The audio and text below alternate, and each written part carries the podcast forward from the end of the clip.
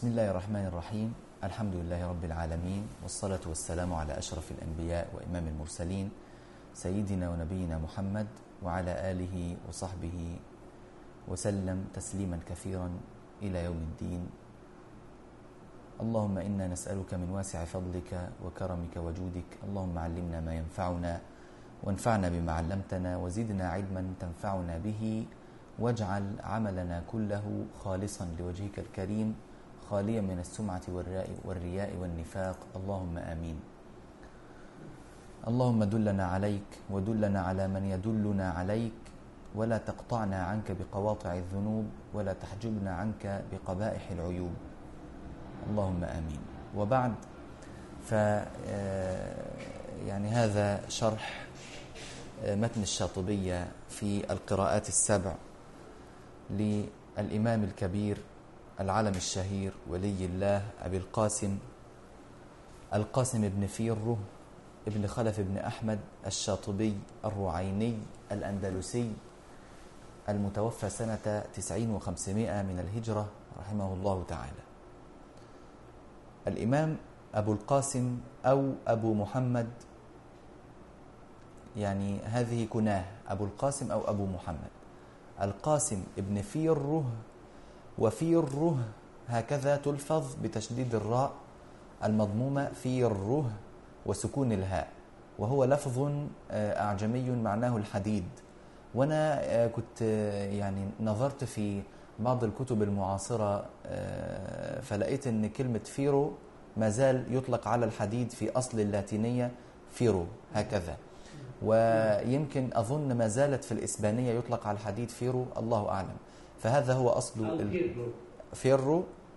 نعم. ferro.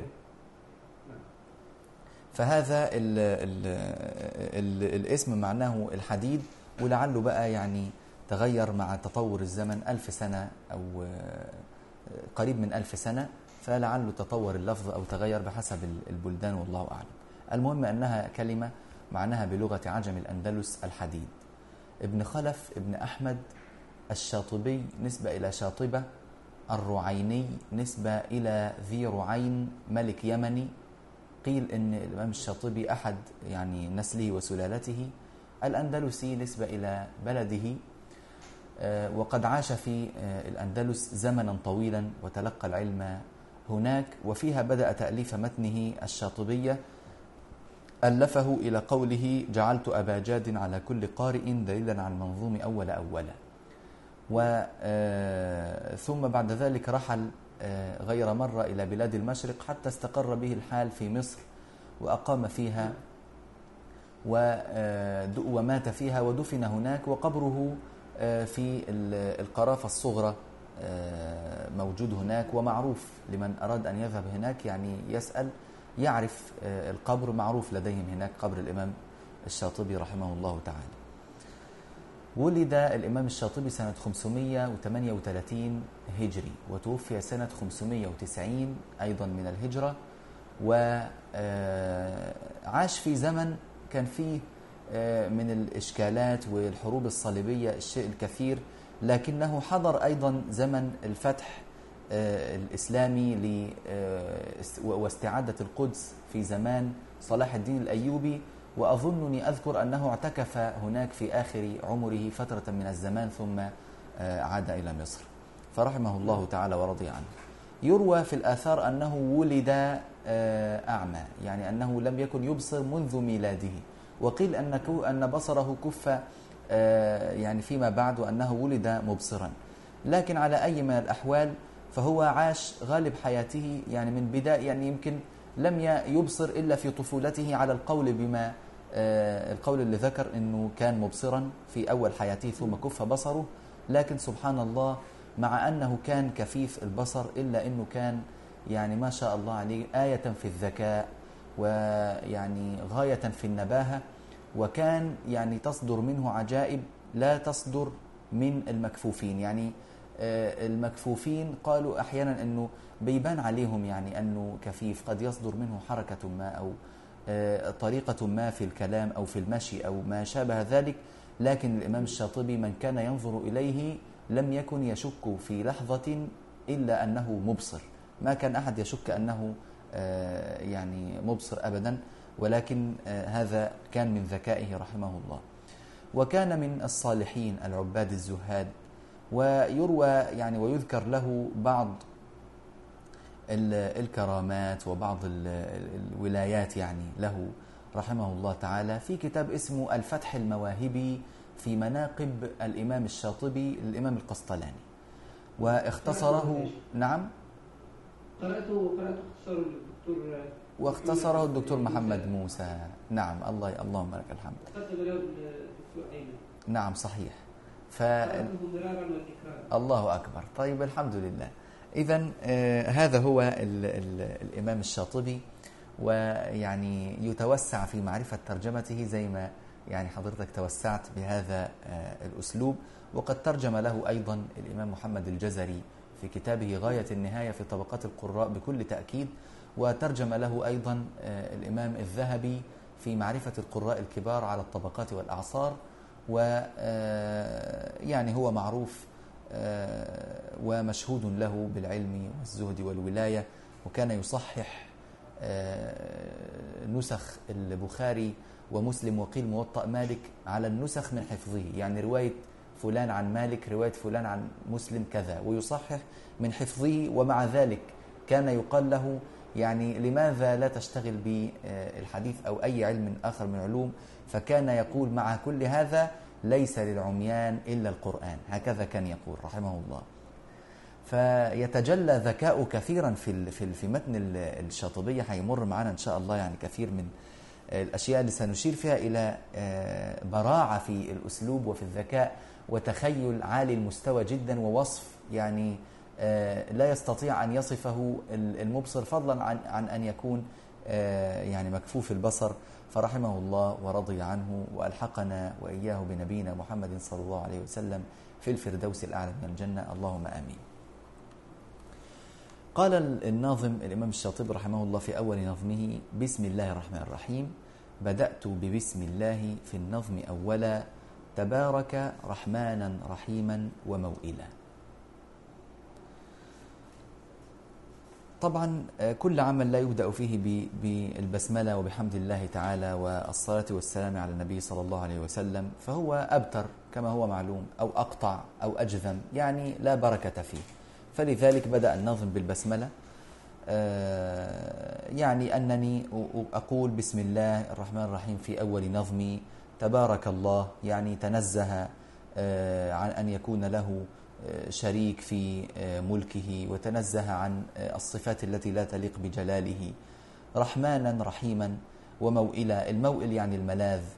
وثنيت يعني ذكرت ثانيا صلى الله ربي على الرضا محمد المهدى إلى الناس مرسلا وعترته ثم الصحابة ثم من تلاهم على الإحسان بالخير وبلا. طبعا يثني بالصلاة على النبي صلى الله عليه وسلم الرضا يعني المرضي. كلمة الرضا معناها المرضي. محمد المهدى إلى الناس مرسلا. وعترته العترة عترة النبي صلى الله عليه وسلم يعني أهل بيته الخاصة.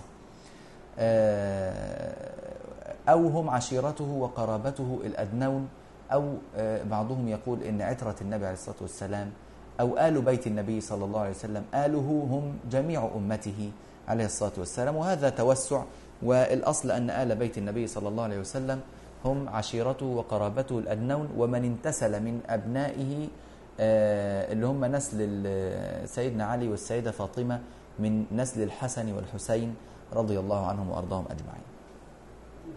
ثم الصحابة أيضا يشمل بدعائه الصحابة الكرام.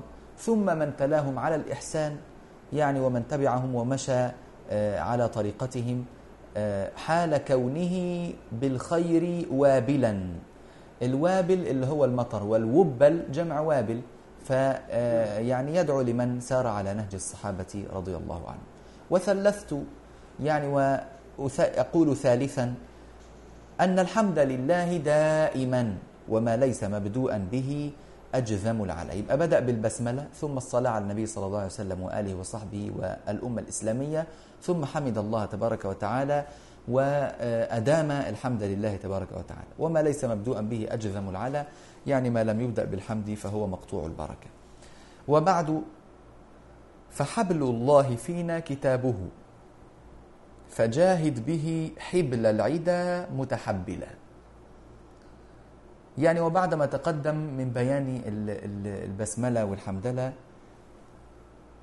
يقول حبل الله تعالى كتابه. يعني إيه حبل الله؟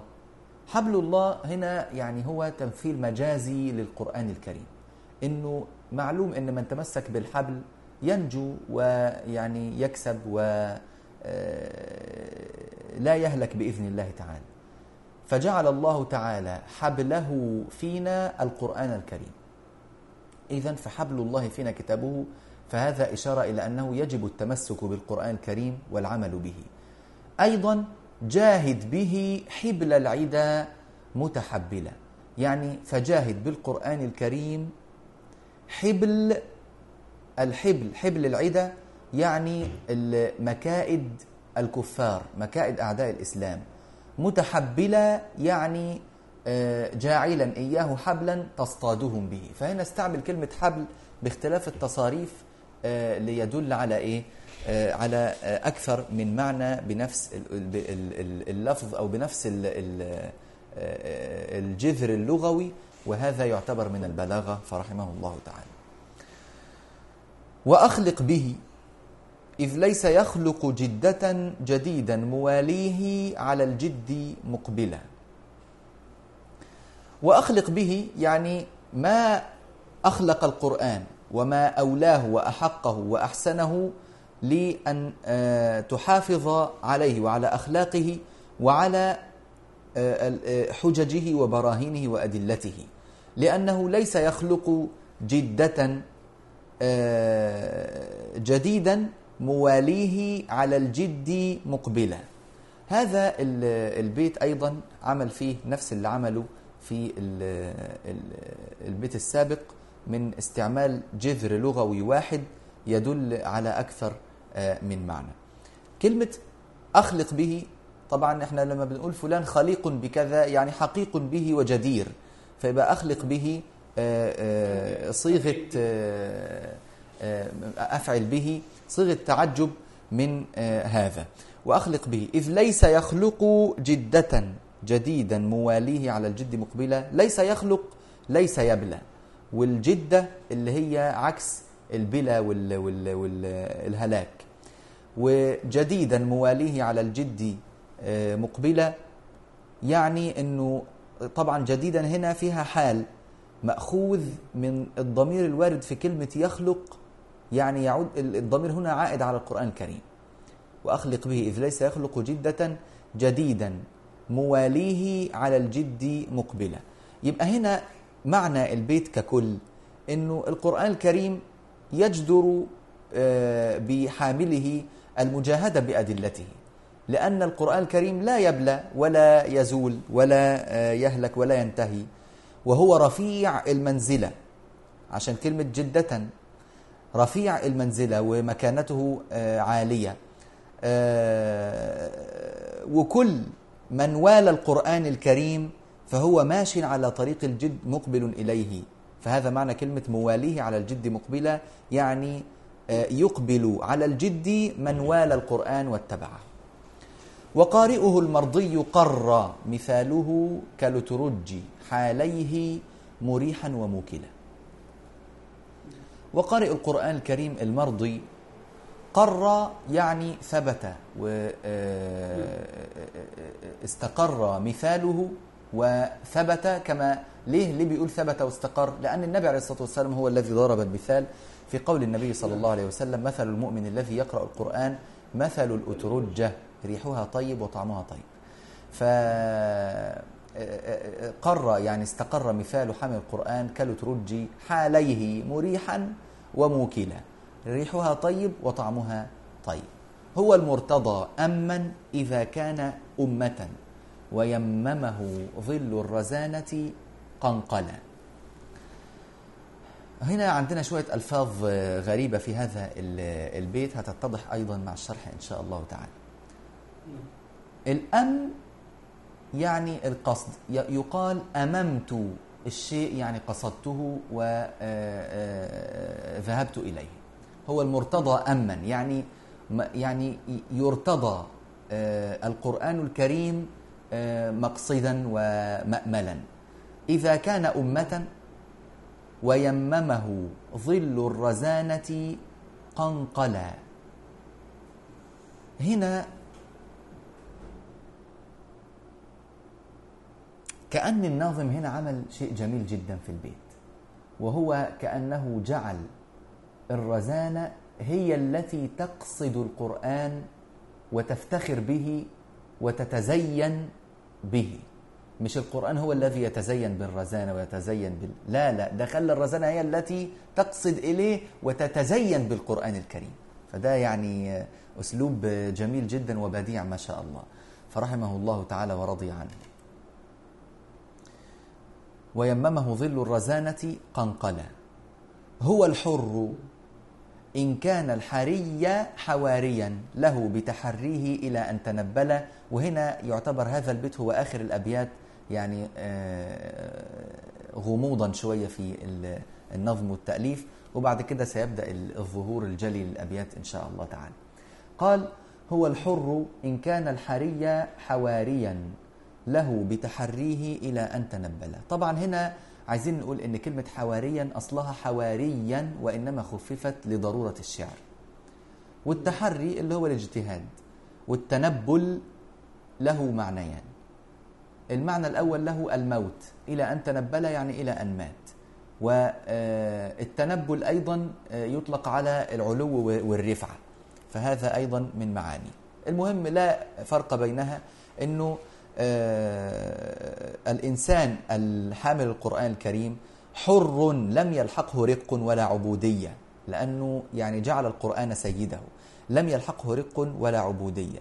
إن كان الحرية يعني ال- ال- ال- الخليق بالقرآن والجدير به حواريا يعني مصاحبا بشكل دائم. الحواري اللي هو الصاحب الدائم المخلص. له بتحريه إلى أن تنبل يعني آه، حواريا للقرآن يعني مخلصا وصاحبا له دائما يتحرى آه، ما فيه من عظات ومن طريقة وي- ويكون مخلصا لله تبارك وتعالى إلى أن يرفعه الله رفعة عظيمة أو إلى أن يموت. نفس الإيه؟ النتيجة. بمعنى أنه آه، يكون ذلك دائما. ثم قال رحمه الله وإن كتاب الله أوثق شافع وأغنى غناء واهبا متفضلا. واضح معنى البيت. آه وخير جليس لا يمل حديثه. طبعا البيت اللي إحنا قلنا اللي هو إن كتاب الله أوثق شافع أخذ الناظم معناه من حديث النبي عليه الصلاة والسلام اقرأوا القرآن فإنه يأتي يوم القيامة شفيعا لأصحابه.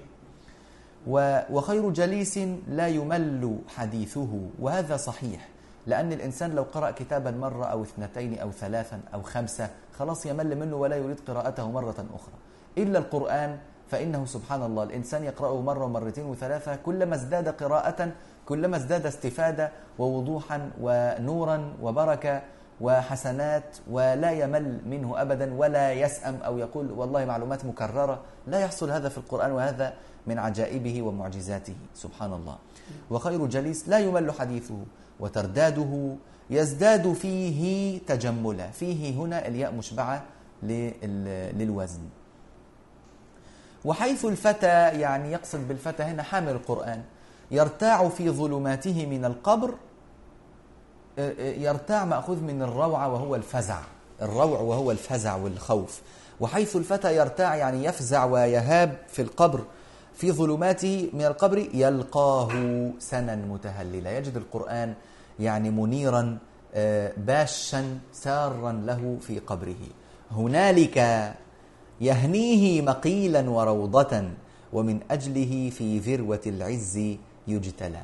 القرآن الكريم يخلي القارئ له في قبره هنيء مرتاح مبسوط يصرف ويدفع عنه الشر ويجلب له الخير لأنه روضة. و آه، ومن أجله في ذروة العز آه، يجتلى. يناشد في إرضائه لحبيبه. من اللي يناشد؟ القرآن الكريم. في إرضائه اللي هو أيضا هنا الضمير يعود على القرآن الكريم. القرآن الكريم يناشد الله تعالى أن يرضى أن, أن يرضيه في حبيبه يعني في حامله آه الذي أدام ال- القراءة له. نسأل الله أن يجعلنا ممن قرأ وعمل. يا رب اللهم أنا أسألك أن نكون ممن قرأ وعمل. يناشد في إرضائه لحبيبه وأجدر به سؤلا إليه موصلا. يعني القرآن الكريم هو السائل فهو جدير بالإجابة إن شاء الله وأجدر به سؤلا إليه موصلا. فيا أيها القاري بناء على أن القرآن هكذا يفعل مع من حمله فيا أيها القاري به متمسكا يعني كن به متمسكا مجلا له في كل حال مبجلا هنيئا مريئا. والداك عليهما ملابس أنوار من التاج والحلى. ده بالنسبة للوالدين. هذا جزاء الوالدين. وهو جزاء عظيم. لو إن هذا الجزاء كان لحمل القرآن لكان يعني به سعيدا وهنيئا ومبسوطا. لكن قال فما ظنكم بالنجل عند جزائه؟ ده إذا كان ده للوالدين والدي حمل القرآن فما ظنكم بالنجل عند جزائه؟ أولئك أهل الله والصفوة الملا أولو البر والإحسان والصبر والتقى حلاهم بها جاء القرآن مفصلا أو مفصلة كل صحيح. هنا في هذا في هذه الأبيات إشارة إلى قوله صلى الله عليه وآله وسلم من قرأ القرآن وعمل بما فيه ألبس والداه تاجا يوم القيامة ضوءه أحسن من ضوء الشمس في بيوت الدنيا فما ظنكم بالذي عمل بهذا؟